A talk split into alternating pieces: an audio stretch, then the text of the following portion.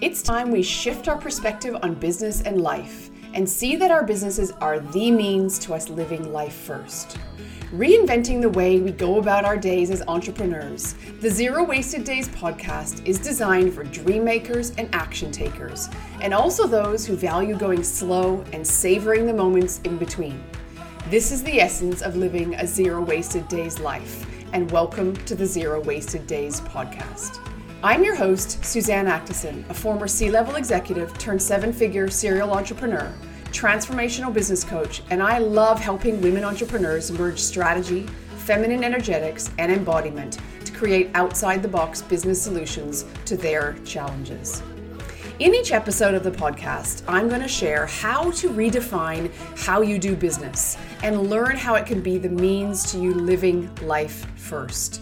I'm going to share interviews with inspiring people who can help you see how worthwhile it is to keep pursuing your dreams share heartfelt stories I know you're going to relate to, and give you ideas and strategies to keep going after your biggest dreams. I hope you find value and inspiration here, and that will keep you coming back each and every week. I have some amazing guests lined up as well as some solo episodes planned. So let's get into this week's episode. Hello and welcome back to Zero Wasted Days. I am, and I say this every single time, but it keeps on getting better. I am super excited to welcome my longtime friend, Jill Wheatley, to the podcast. And I'm going to tell you a little bit more about her. And before I even let her speak, I want to tell you, you know, a little bit about how and why I know Jill, but our friendship goes back to university where we spent four years together initially roommates on the same floor in residence and then we became roommates in our first home. And the time that i got to spend with jill was just some of the best years of my life. And before we both flew off and started traveling all around the world. And what brings us back today are very different circumstances. And I'm not just having a chin wag, as they would say in Australia, with a with an old friend, but Jill has experienced some extraordinary things in her life over the last 10 years and i am just honored to have you here and i will let you do a bit more of an intro jill jill you, will hear through her story has to live a zero waste days life it has learned in a very traumatic way when you stare death in the face that you have this one life to live and there's going to be so much that you're going to take from this conversation. I we will try to get through it without tears and too much emotion. But welcome, Jill. I'm so excited to have you here.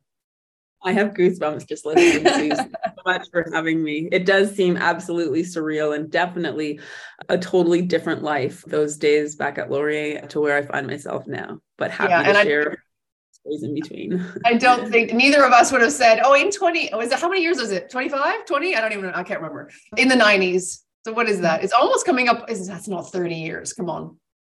No. no. yes, that's almost 30 years. We never would have been able to predict that we were going to be sitting here and me podcasts weren't even a thing back then. So we were still going in and doing our emails in the internet room or something like that at, the university. So to actually sit here and interview you it also just makes it more profound for me with this podcast because like i said earlier before we hit record first and foremost as a very selfish undertaking with this podcast to have interviews with extraordinary women and women that I haven't met before, or it's the first time that we're connecting, and also just reconnecting with long, long lost friends. And I will say that Jill is coming in with a very good internet connection from Kathmandu in Nepal. And I am going to let Jill tell you a little bit more about her story, but she has a quote, and I like to use quotes from websites because it's people pick certain quotes on websites that obviously mean a lot. And you said a story is only interesting because what of what one has to overcome and work through. And so too is life. I'd love you to tell us a bit a Coles Notes version of your story and what you've had to overcome and how it's actually helped you gain vision in your life.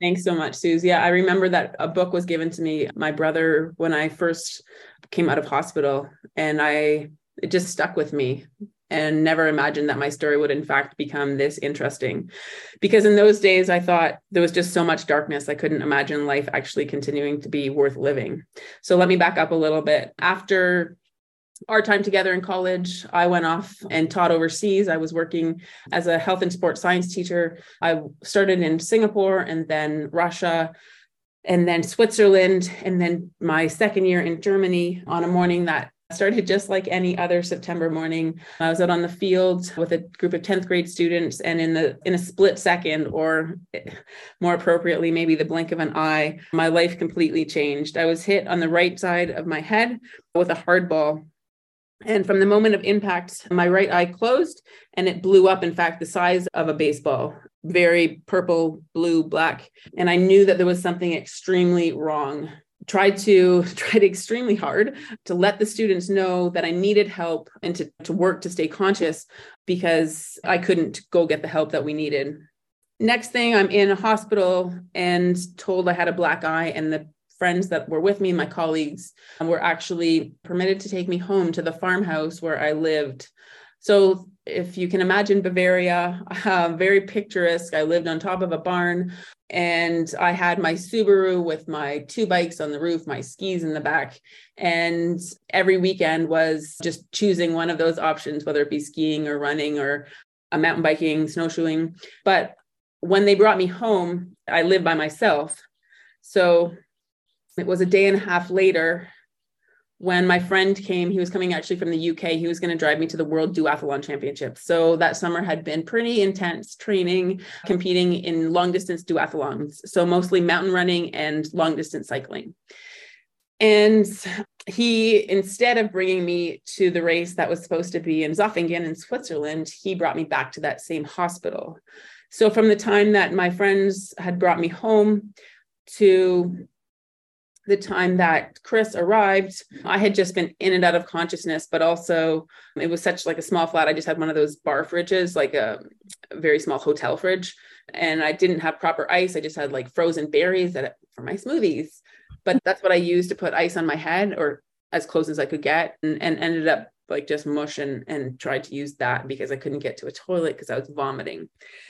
So that's the state he found me in, brought me back to that hospital where the next four months are pretty much in and out of memory for me. I was put in an ambulance and rushed to a neurotrauma hospital where that black eye has, in fact, never reopened.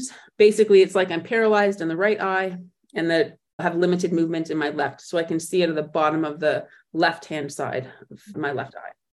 So more than just a black eye. My brain was, in fact, bleeding and swelling, and my skull had been cracked, broken, shattered, not completely shattered, broken in various places because of the impact of the ball. So, a bit of a misdiagnosis and extreme every brain injury is unique and the impact so not only my vision but the the area responsible for appetite was affected so not only was i the trauma, the nauseousness from the actual impact and right after the accident. But the area that is responsible for appetite was affected. So I really struggled to eat and build my relationship with food, which just is just one of the many factors. The area of my brain responsible for memory and cognition, just so many different areas affected. So for many- that we take for granted, right? We take so many things for granted. I remember when you were in hospital and people were writing for you, but then when you would occasionally say, "I mustered up the the energy to like just to read and write or look at the computer or what, whatever it is," like that just took so much, so much, so much from you. There's often talk about a cycle of acceptance, and I definitely won. I don't think it's a cycle because there's so much movement, like back and forth with the misdiagnosis, and then just the false promises. So the doctors initially thought that, or more than just doctors, my medical team thought that when the blood would actually clear from like once the brain stopped bleeding, mm-hmm. that once it would all clear, like things would open up and my eye would actually work again. Their focus was not on the eye itself, but on the brain. And so I had these goalposts where they would say maybe probably two weeks mm. and then two more weeks. And with every push of the goalpost, my hope just deteriorated more and more. Like I just got life got so so dark. And then at the six month mark, still in hospital, but I was transferred to a neuro, like a specialized neuro ophthalmologist in mm. another part of Germany.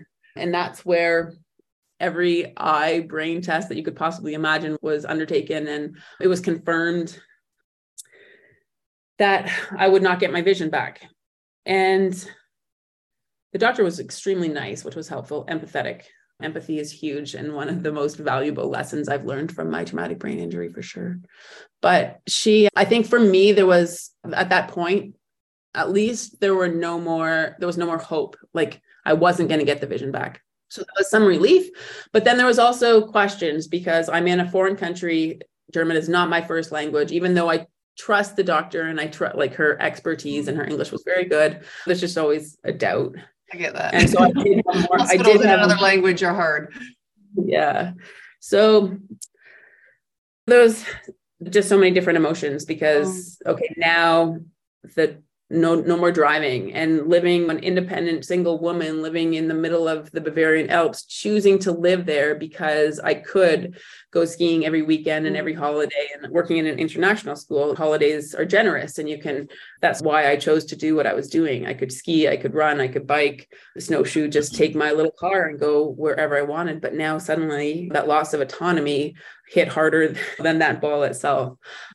Totally dependent on somebody else to take me around. And so so yeah life got really dark and the medication that i was on i just couldn't see it helping. I couldn't see any benefit.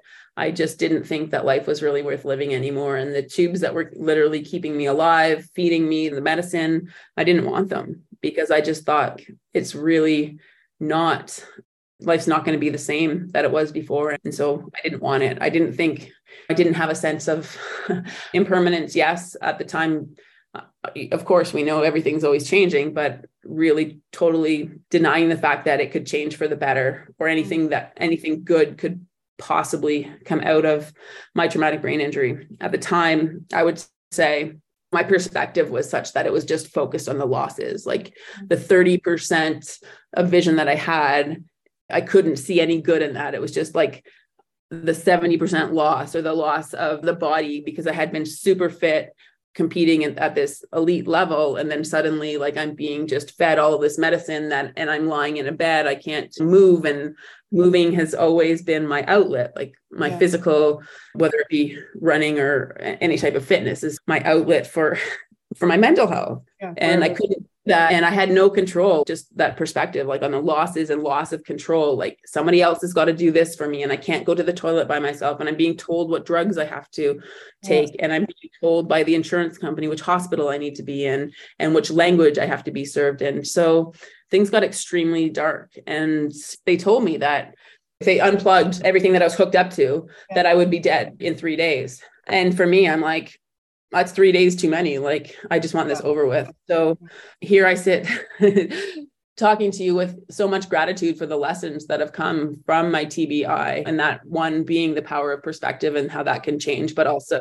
just learning to embrace impermanence. And though nothing stays the same for you know it's not always it's not always going to just keep getting better but there's going to be the mountain analogy mm-hmm. but just totally that like right now i've been having some tough days but i know that they're not going to last and i think about the impermanence where i came from yeah but also just like other lessons with respect to authenticity like talking openly about this yeah. because i'm not yeah. sure that everybody feels comfortable talking about the dark times, but I think it's important that we be vulnerable and we do.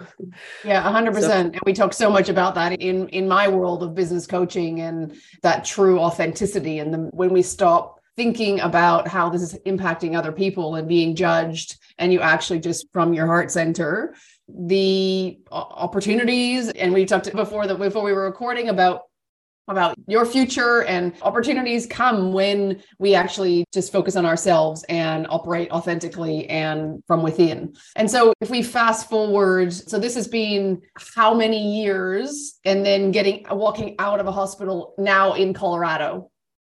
Yeah, yeah. So 26 months. So the accident happened in September 2014 and I got out December 2016 after seven different hospitals, yeah. rehabilitation centers.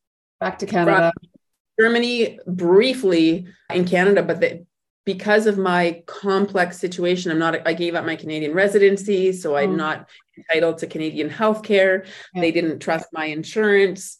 My brother worked so, so hard. And the German hospital called and said she might not make it. He got on the next plane, flew over, and brought me oh. to a hospital in Canada. But as soon as we got there, they said she's too far gone. We cannot, we don't have the facilities to help her.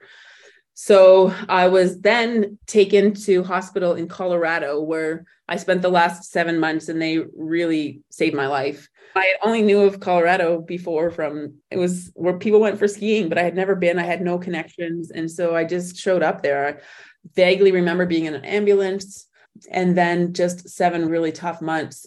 But I just, I remember a couple of doctors specifically and talking about empathy who really understood the com- complexity of my injuries and the care that I needed. Mm.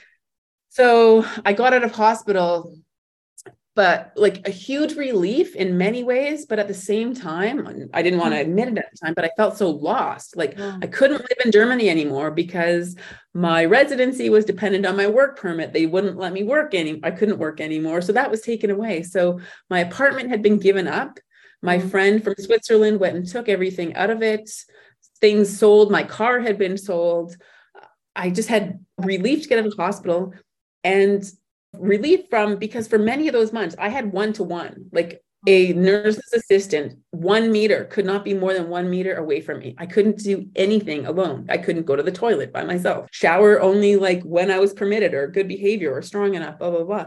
So, you know, there was a breath of fresh air. I can get out of hospital, but now what? Like I have nowhere to go. Like I'm a single woman and I have no home. I have no driver's license. I'm not a resident in Canada. I'm not a resident in Germany. So yeah. lost. And I have 30% eyesight. Like I'm walking out of hospital a totally different person than when I went in as a fit, independent, autonomous athlete.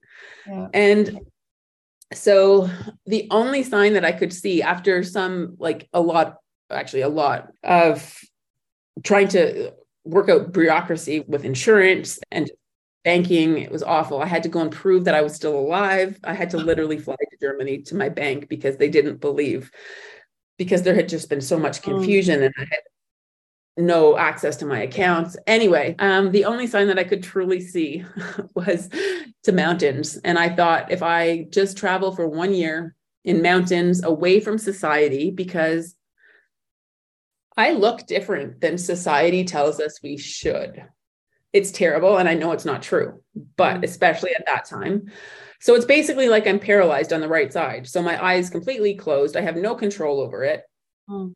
that's not what society tells us is normal yeah. and i didn't want those stares i didn't want to be around people i didn't want to talk about the way my life had changed or yeah. still at that point there was still so much anger probably even denial still but i would travel in mountains for one year 13 different massifs and I do this like a circle around the globe, avoiding winter because I never thought I could actually navigate in snow again mm. because our eyes work together to create depth.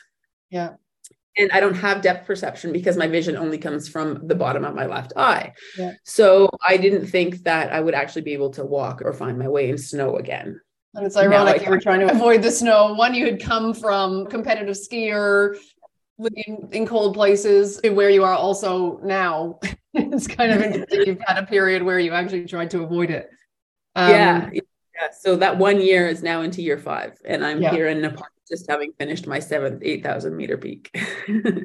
okay. So I'm going to fill in the blanks there. So you running, and people can go and read your blog, which is very extensive with because I remember actually in 2017 moving to France and doing a little bit of catch up. I'm like, where in the world is Jill? Because if sometimes you do lose track of people and you're not quite sure. And I'd read your blog and she was here, there, the other. And I was like, shit, she was actually in the Pyrenees in Andorra or wherever, yet not that long ago. So where I live is on the, the kind of the foothills of the Pyrenees. And anyway, so you spent some time tra- trail running and again people are going to just have their minds blown because you've got 30% vision and you're trail running around these mountains and not always stable footing. You're breaking your arm and you're falling and you're doing this and you're doing that. Un- unbelievably not to mention trying to heal and recover we say traumatic brain injury but then at a at a at a trauma level like i i have do a big part of my own coaching. Yes i do business strategy but i but unless people actually actually are aware of the actual childhood traumas right up to like other tra- traumas that they suffer through their lives, then it's very difficult to heal and to overcome that. So you spend the next few years continuing to run and trail run. And about a year ago to 18 months ago, you've ended up in Nepal. And started on a new mission, which was to try to climb all of the 8,000 meter mountains in the world, which are the tallest, including. Yeah. So a little bit, actually, that first year, I, so I continued, I came through Nepal in that first year of yeah. Uh, what I thought would just be a year. It came Here. through Nepal, fell in love with the Himalayas, knew I would come back. Yeah. And so I did come back after that, after that first year. And actually I've been here most of the last four years. Yeah. But really that second time here started to go a little bit higher, got intrigued with the altitude, that running, not so much running when you're over 5,000 meters. it's hard. It is thin. My trail connected with some climbers up where I was running and just intrigued, especially when I saw the most beautiful mountain in I believe that I've ever seen, and that is called Ama Dablam in the sort of in the shadows of Everest. So probably about two years of just starting to go a little bit higher. Started I did my first six thousand meter peak, and then three days later did another six thousand meter peak because I just thought it was pretty cool, um, and I just felt like this is where I'm supposed to be. And so then yeah, the lockdown happened, and I spent it mostly here and or I did spend it here in Kathmandu but working on some technical skills because I haven't grown up as a climber at all, yeah, no yeah. climbing. But yeah, taking that that the fitness from the trail running and learning some skills and then embarking upon my first 8000er and as soon as I did my first 8000er I knew that it just seemed like the way I see it is that my traumatic brain injury set me up like it set the bar so high with respect to what I can tolerate and what I've been through that climbing that Manaslu, the for my first 8000er was like, wow, this is like a little bit easy. So yeah. let I think I'll try all 14. And so yes, you do. Um, and so then I did six in a row and it's gone extremely well. It's definitely challenged me in some ways. But again, when things get difficult, I just think of the fact that I'm choosing to do this. I have I've made a choice for this project. And when mm-hmm. things get difficult, if it's if I'm not feeling well, if if there's a windstorm, if it's minus 40, mm. it's my choice. Mm. I didn't have a choice. I didn't have a choice with respect to my brain injury and my vision loss. Yeah. So now I go back to what I learned from that and take those lessons and apply them when things get difficult in a situation where I've chosen to be in. Yeah.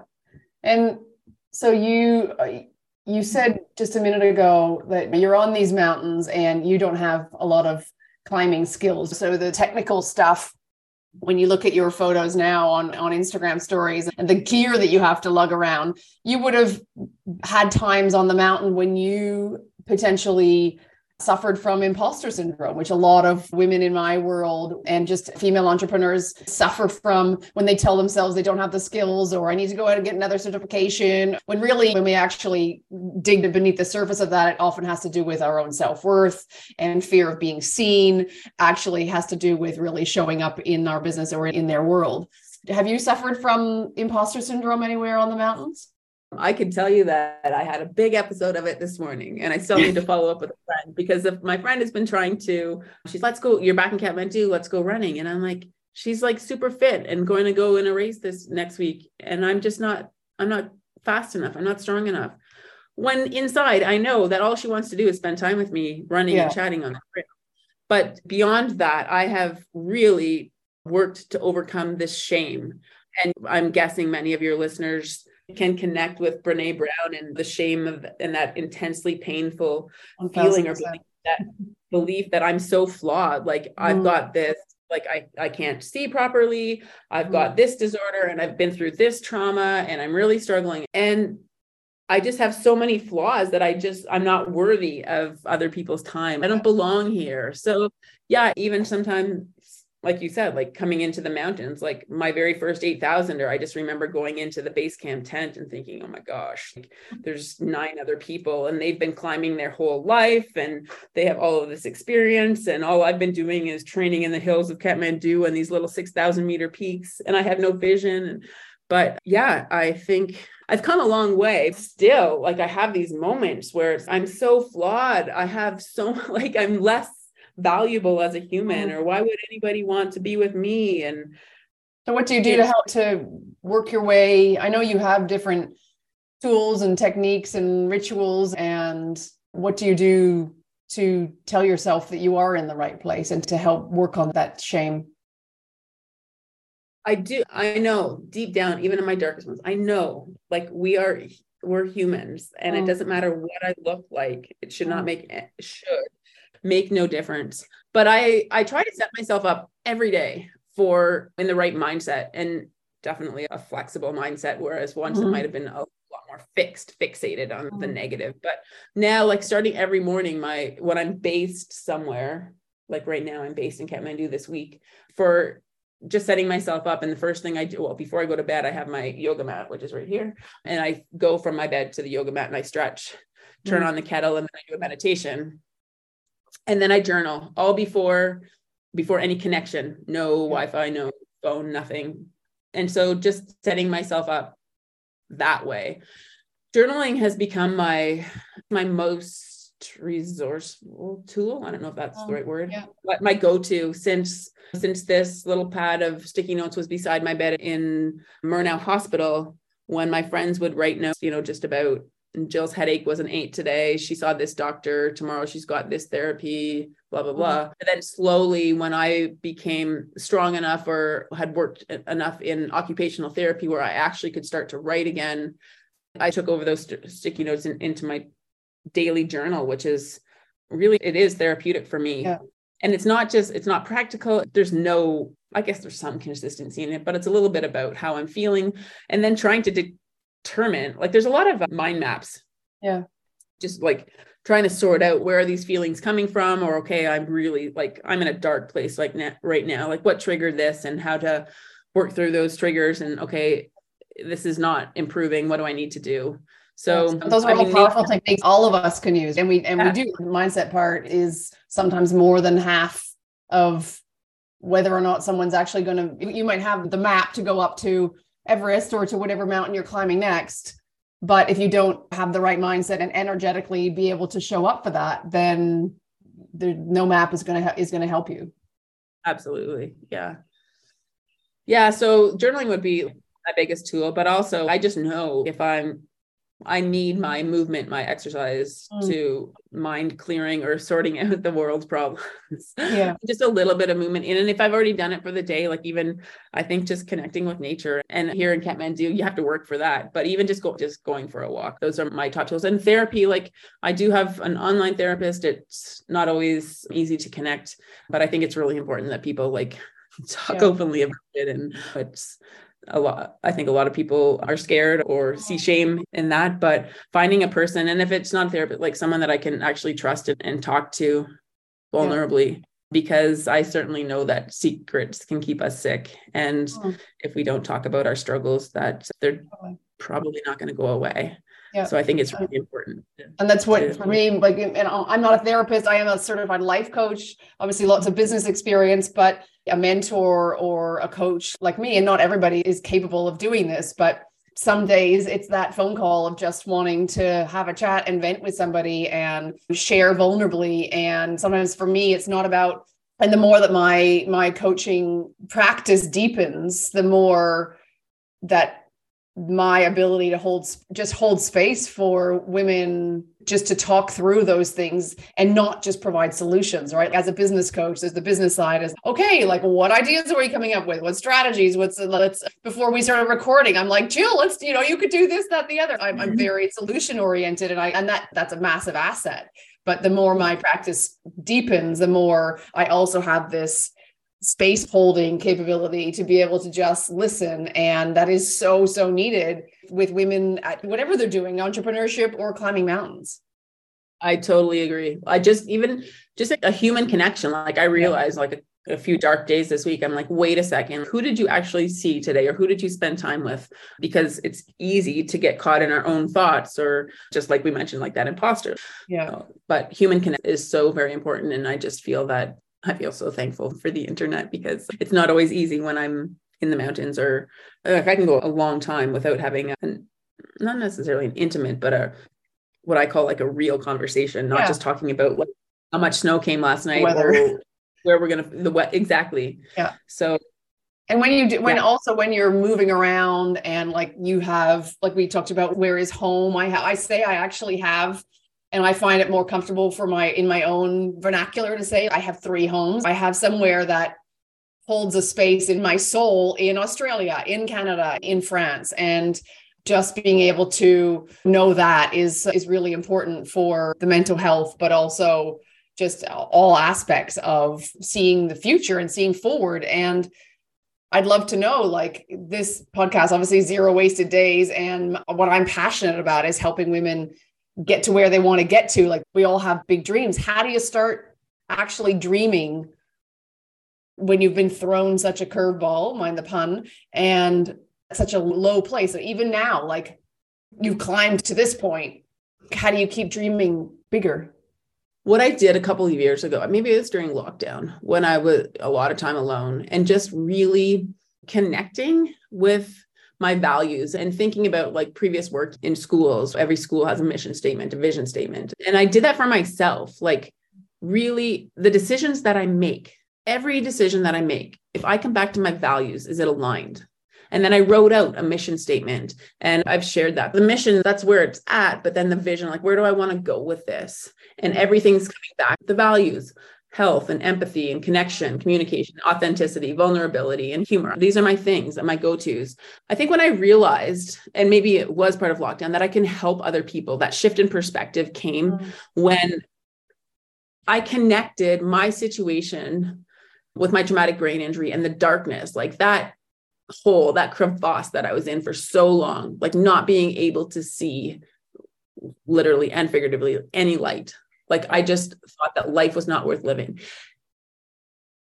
You, your family, your friends, your coworkers, probably not able to relate to traumatic brain injury, vision loss, eating disorder, but every single human that we can connect to on the internet is going through this shitstorm together. Mm-hmm. If I start to share a little bit of my story, how I went from this dark place where I felt like I had no control to where I am now, then maybe you know one person hears something about my story and they realize you know what this isn't going to last forever or and or i get to choose my response okay it yes lockdown is awful covid is terrible we're losing people we're losing friends and if i can share like how my story can correlate to that darkness yeah. but then actually getting better and recognizing that i do have a choice how i respond yeah. like i didn't get to choose to spend 26 i almost said years but it felt like years months in hospital.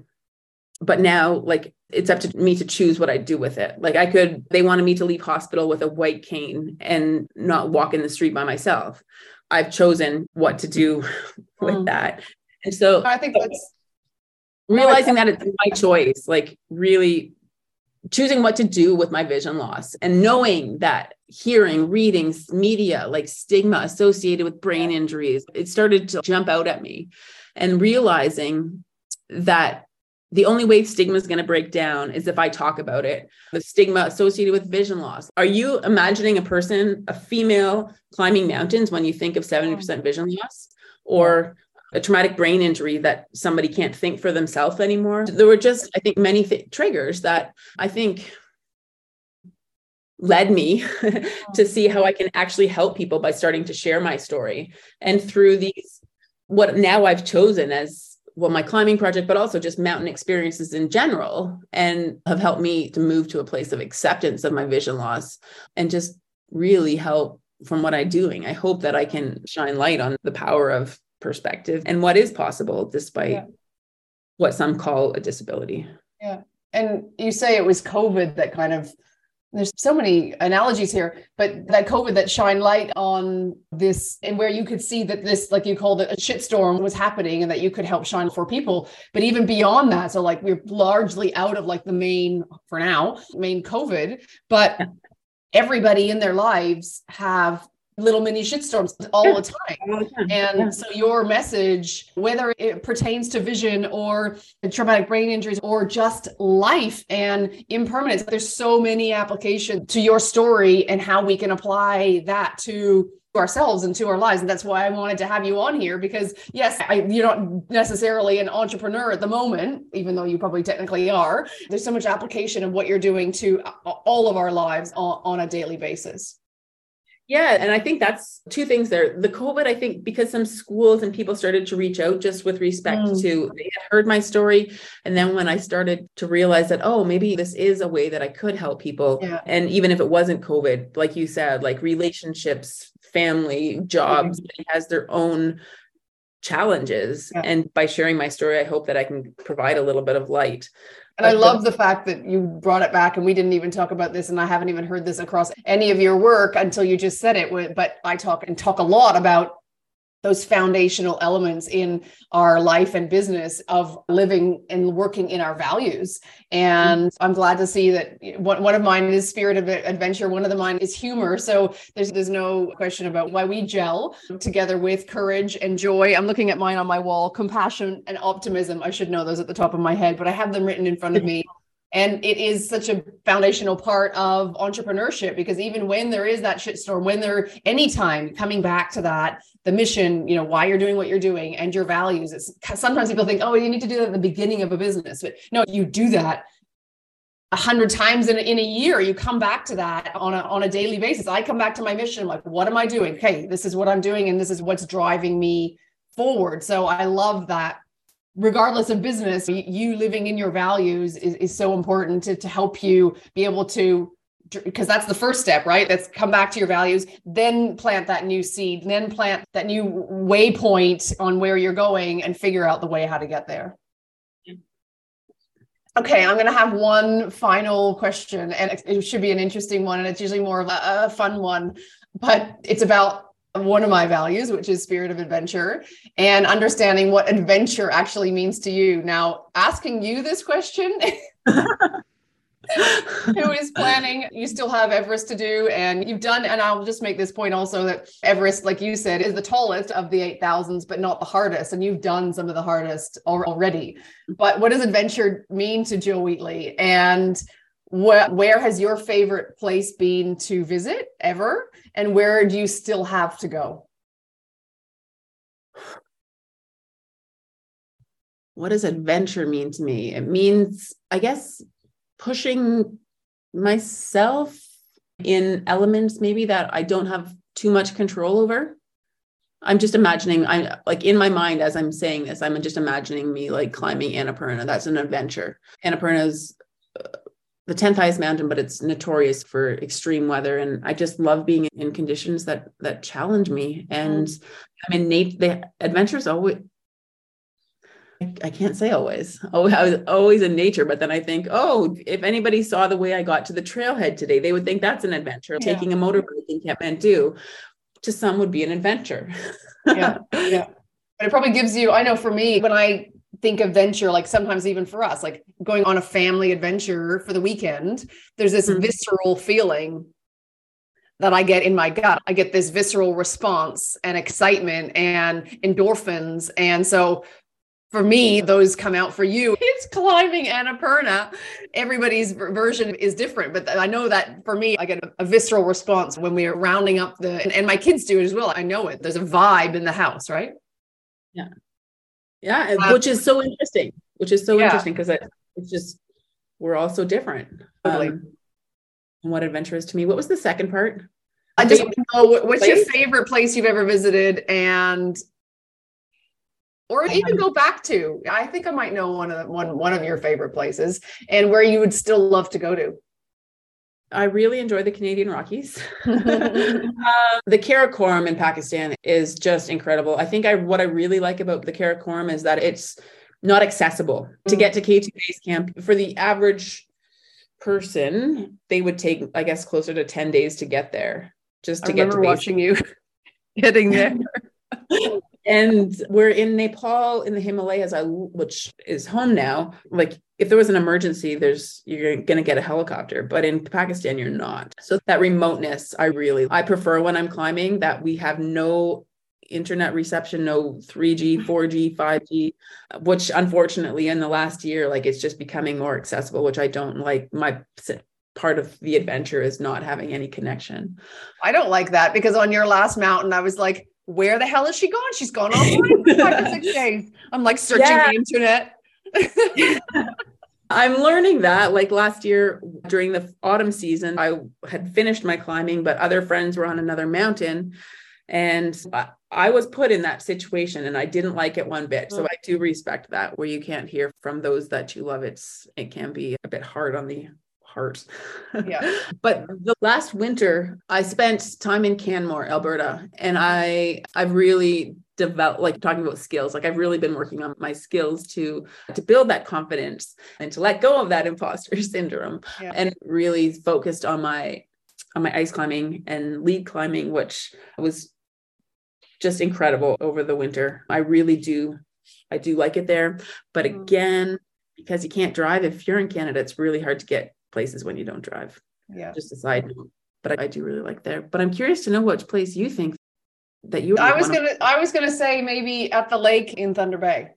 I do, you know what? I went back to the lake for the first time this past autumn, actually, where I was when I couldn't get a hold of my friends in the Himalayas. And I spent some time there alone with my mom. And that was, I hadn't been there in a few years, in fact, before my father passed away.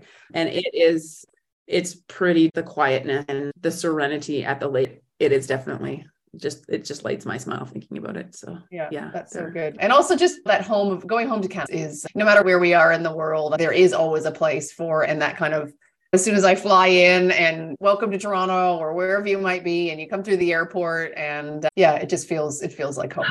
Like a big, yeah, a big sigh, a big sigh. Yeah. All right. Look, I absolutely have loved hearing personally more, not just your journey, because I feel like I followed quite closely, but just to hear in your own words and the experiences and the vulnerabilities and the the true journey that it actually has been and it's not over right it's you have more mountains to climb and more more peaks to summit um where you probably you know even though it's some of the farthest places that people will travel and climb to, you probably feel most connected to both yourself and loved ones when you're up there. My wall right here is a is actually I've had a lot of mountain analogies in my last 20 years. I'll take a picture of it and put it on the website or on social media. There's a mountain and it's actually a picture that Spencer drew of me and it says Spencer and mom. And I think we all strive to be at the top of our mountain. And sometimes I worked with a life coach about 20 years ago, and she said, Suzanne, you're just at the bottom of your mountain right now. And you just need to, we just need to work on you to get yourself up to the top of your mountain. So when he gave me that picture, and it was just shortly thereafter of us at the top, it was very, it was just very poignant. I think we're all working to try to get to the tops of our mountains in whatever shape or form they might be. Thank you for joining me for this week's episode of the Zero Wasted Days podcast. I truly hope you found it to be valuable and inspirational as you work to create a life by your own design. I would love you to rate and review this episode to let everyone else know about it and help me share this important message with the world. All you need to do is screen grab your review, share it on socials, and tag me in to win a $100 Airbnb voucher that I'll be giving away every single month.